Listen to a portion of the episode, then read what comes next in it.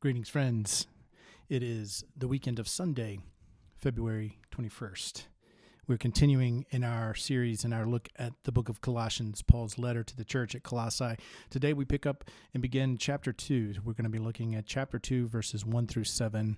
I'm going to read from the ESV version this morning. For I want you to know how great a struggle I have for you and for those at Laodicea, and for all who have not seen me face to face that their hearts may be encouraged, being knit together in love, to reach all the riches of full assurance of understanding in the knowledge of God's mystery, which is Christ, in whom we are hidden all, all treasures of wisdom and knowledge. I say this in order that no one may delude you with plausible arguments. For though I am absent in the body, yet I am with you in spirit, rejoicing to see your good order and firmness of your faith in Christ. Therefore, as you received Christ Jesus the Lord, so walk in him, rooted and built up in him, and established in the faith, just as you were taught, abounding in thanksgiving. Father, may the words of my mouth and the meditation of our hearts be wholly pleasing and acceptable in your sight. O Lord, our strength and our Redeemer. Amen. Today we talk about that life overflowing, the overflowing life found in Colossians chapter 2, the first seven verses. Have you ever asked yourself, what is boredom? I mean, really, why do people get bored? I think that there's a belief, and, and, and I agree with it, that boredom comes as a result of looking to something outside of yourself to keep you excited. We blame our boredom on everything else. There's nothing to do. There's a frequent complaint of certainly my kids, maybe yours as though it were somebody else's fault. But boredom is really our problem. You see, there's something wrong with me. There's no inner resource from which we can draw. Boredom comes when we find ourselves demanding satisfaction from some activity, some person, some something outside of ourselves. It indicates that actually there's a lack within me. And the letter to the Colossians is actually dealing with the problem, if you will, of boredom of apathy, a, lack of vitality. Life had no zest, no no zing, no delight for these Colossian Christians. And that is why Paul seeks in this letter to reveal the true secret of a turned on life. And it is the discovery of a person who can live within us. And as we talked about last week, as we've already seen, the great mystery of the ages revealed in Scripture is Christ in you, Christ in us, the hope of glory. Believers who have discovered this not merely in an intellectual sense, but have begun to live on the basis day by day are, are seldom bored, to be quite frank. To them, everything is exciting. Even difficulties and trials are regarded as adventures, and they look forward to, to how the Lord is going to work them out.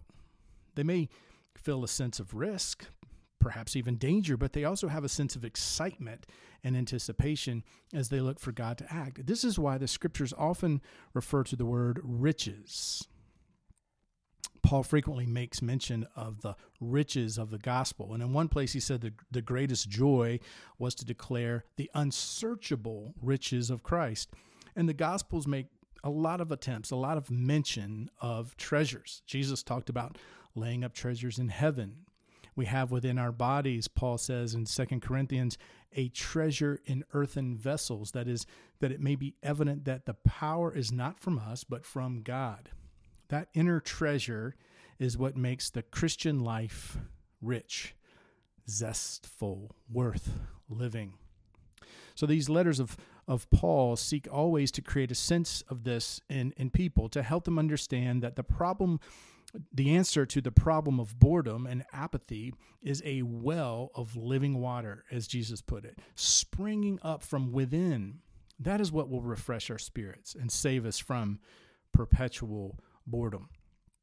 Hear the words of Paul in the opening verses of this second chapter. I want you to know how strenuously I am exerting myself for you and for those at Laodicea and for all who have not met me personally my purpose is that they may be encouraged in heart and united in love, so that they may have the full riches of complete understanding, in order that they may know the mystery of God, namely Jesus Christ, in whom are hidden all the treasures of wisdom and knowledge.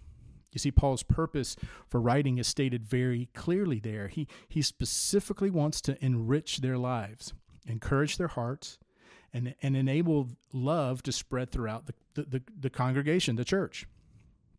But I don't think we can overlook the process. There's an unfortunate um, chapter division here that separates verse 1 from the closing verse of, of chapter 1. And these two verses actually belong together.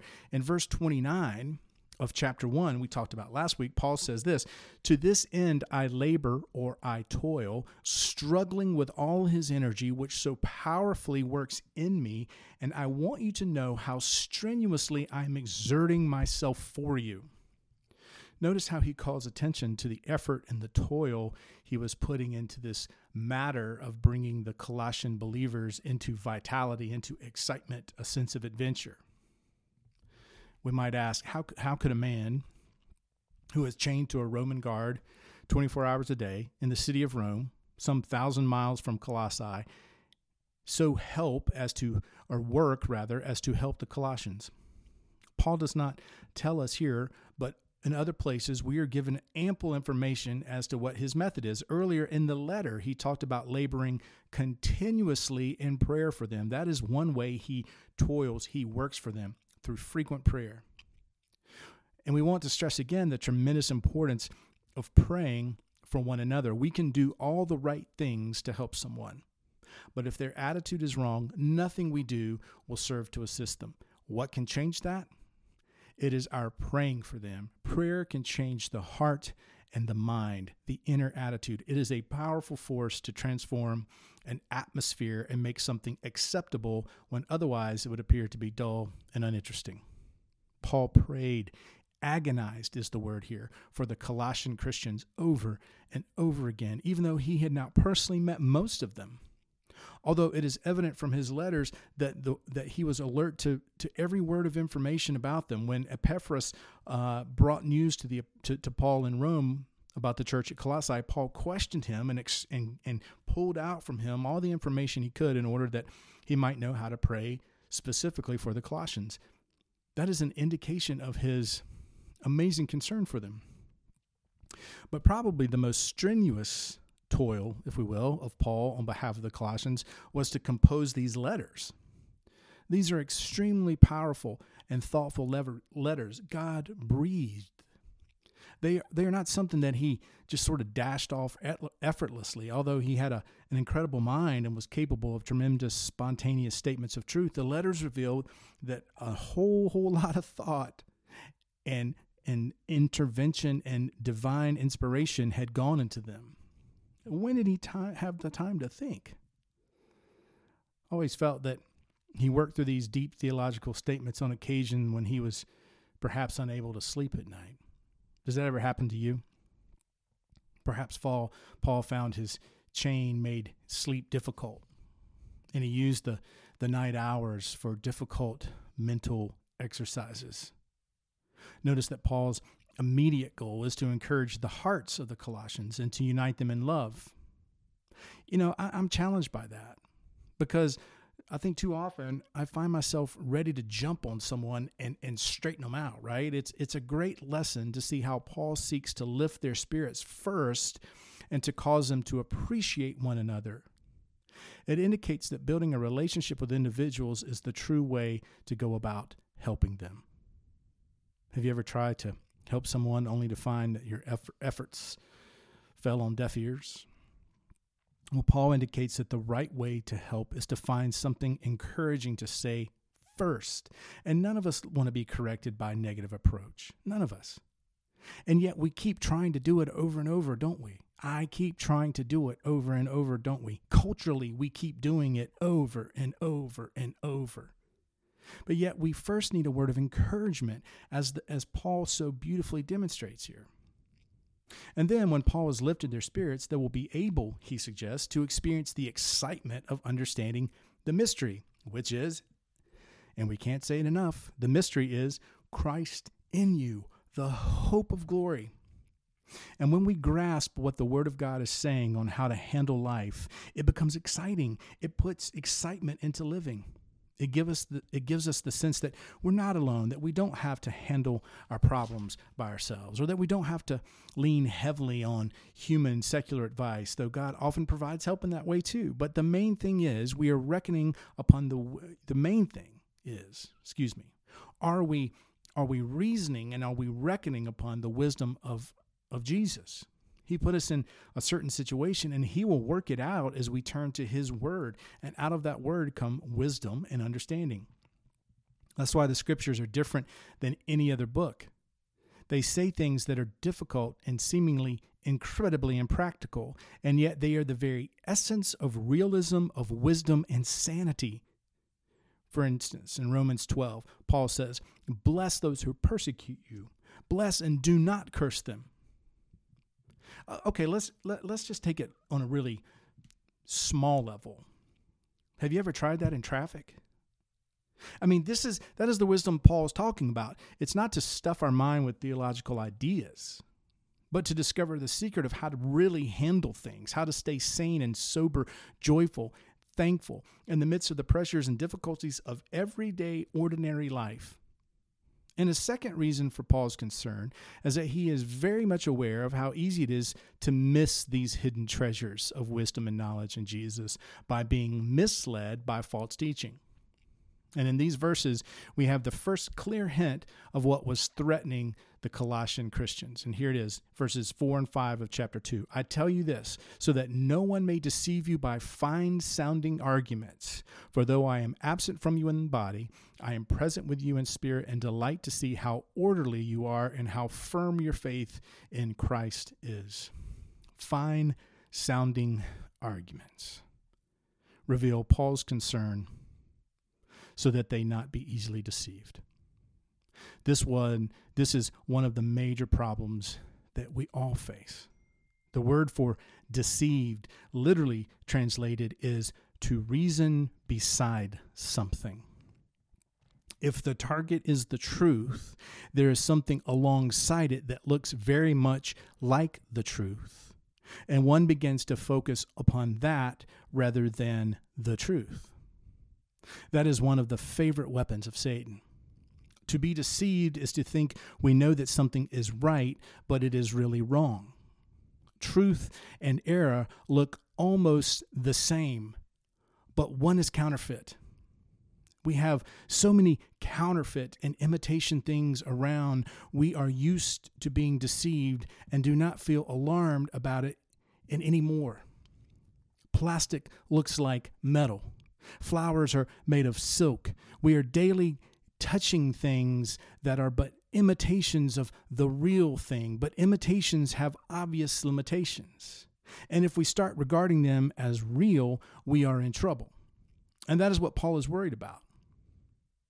And by the way, people that that work uh, in the Secret Service that works with counterfeit currency, let's say, don't don't study counterfeit bills.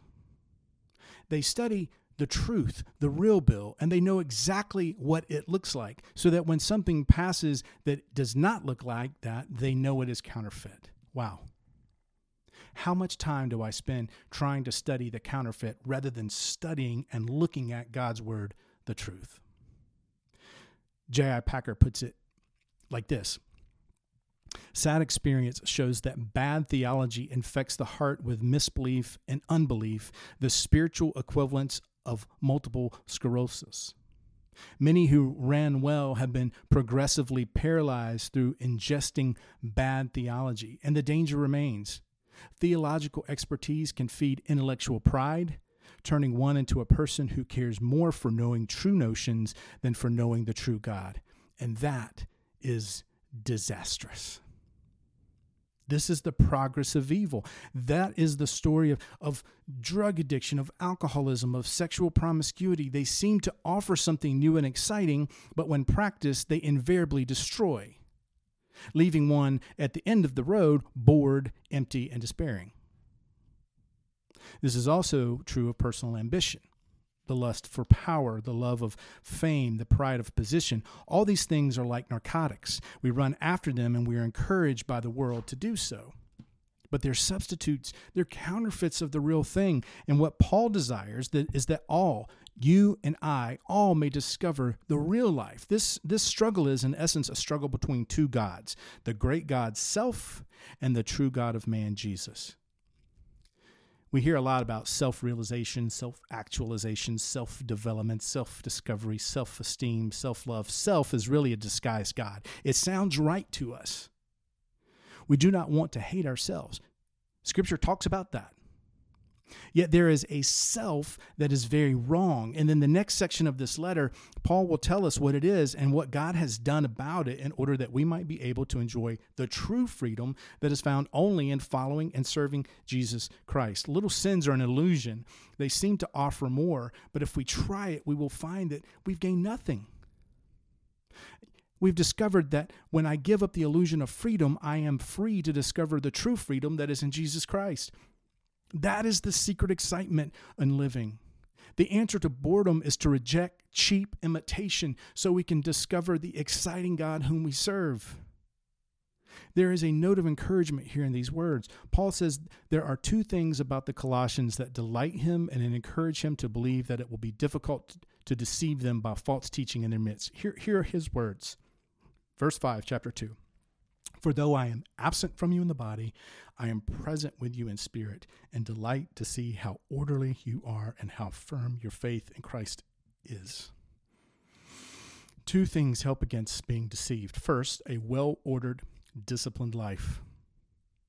The spirit of our age says, do whatever you feel like doing, respond to whatever you like, deny yourself nothing. Paul, however, delights that the Colossians are orderly and discipline. They make themselves do right whether they feel like doing it or not. A disciplined life will always be hard to deceive. Almost any discipline will help us resist error, and Paul compliments the Colossians in their orderly life. It makes them resistant to deceit. Second, the Paul the uh, Paul delights to see how firm is their faith in Jesus. They understood clearly that it was Jesus Christ who held them, not them who held Christ. And when they strayed, he would send someone to, to them to point it out to them or stop them by some circumstance that would make it difficult for error to take root. A strong faith in the presence of Jesus is a powerful, powerful, powerful bulwark against being misled. And then Paul closes with an admonition, if you will, which which what most considered to be one of the greatest passages in all the New Testament, verses 6 and 7 of chapter 2. So then, just as you receive Christ Jesus as Lord, continue to live in him, rooted and built up in him, strengthened in the faith as you were taught, and overflowing with thankfulness. Here is a guide to an exciting, zestful life. Just as you and I receive Christ Jesus as Lord, continue to live in him, obey him, follow him, talk to him, draw on his grace, lean on him, look to him for comfort. That is how to continue to live in him. Three things have happened to us, says Paul. We've been rooted in Christ. These are all passive participles, meaning these things have been done to us. Like a deeply rooted tree, we have been planted in Christ, and those strong roots hold us. Secondly, we've been built up in Him. Not only are the roots going deep, but we are growing up as well. We're increasing in faith and experience. And then thirdly, we have been strengthened in the faith. We have tested it, put it to the work in our home and in our community. We have had to face problems which were, were tests, and our faith was strengthened by them. And as those three things take place, we're to add one more. We are to be overflowing with thankfulness. Thankfulness. Be grateful to God for everything that He's given us no matter what it is? Have I learned to be thankful in everything? That means that I don't grumble, that I don't complain, that I don't criticize. You see, I can't have it, we can't have it both ways. To be thankful means to find something in every situation for which we can genuinely be grateful. Every situation. In the midst of COVID, in the midst of what's going on in our lives and our world, in the midst of all the strife that we see, to find something we, that we can genuinely be grateful for. The Bible commentator, Dr. Matthew Henry, was once robbed as he walked along a highway. Afterwards, he told his friends that there were four things for which he gave thanks. First of all, he was grateful that he had never been robbed before. After many years of, of life, and this was the first time that he had been robbed, and for that he was truly grateful. Secondly, he said, Though they took all my money, I am glad they did not get very much. And that was something to be thankful for. Thirdly, he said, Though they took my money, they did not take my life. And I'm grateful for that. And finally, he suggested, I am thankful that it was me who was robbed, it was I who was robbed, and not I who did the robbing. There's a man who had learned how to be overflowing with thankfulness. Have we ever learned to talk to ourselves and ask ourselves questions? If we read the Psalms, we'll often find we're listening to a man talking to himself. Why art thou cast down, O my soul, and why art thou so disquieted within me? The psalmist is standing at the mirror, shaving, feeling down, asking himself, What's the matter with you? Why are you like this? It's a good thing to do. When we ask ourselves questions about ourselves, we must also ask, Why didn't worse things happen?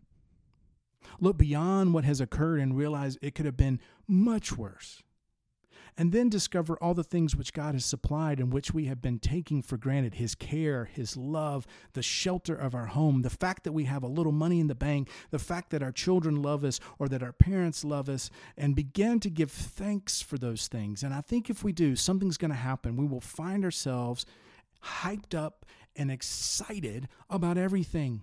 We will find life with vitality and excitement, and we will have discovered the answer to boredom.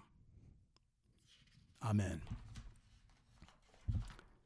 In closing today, I want to read Ephesians 3 20 through 21.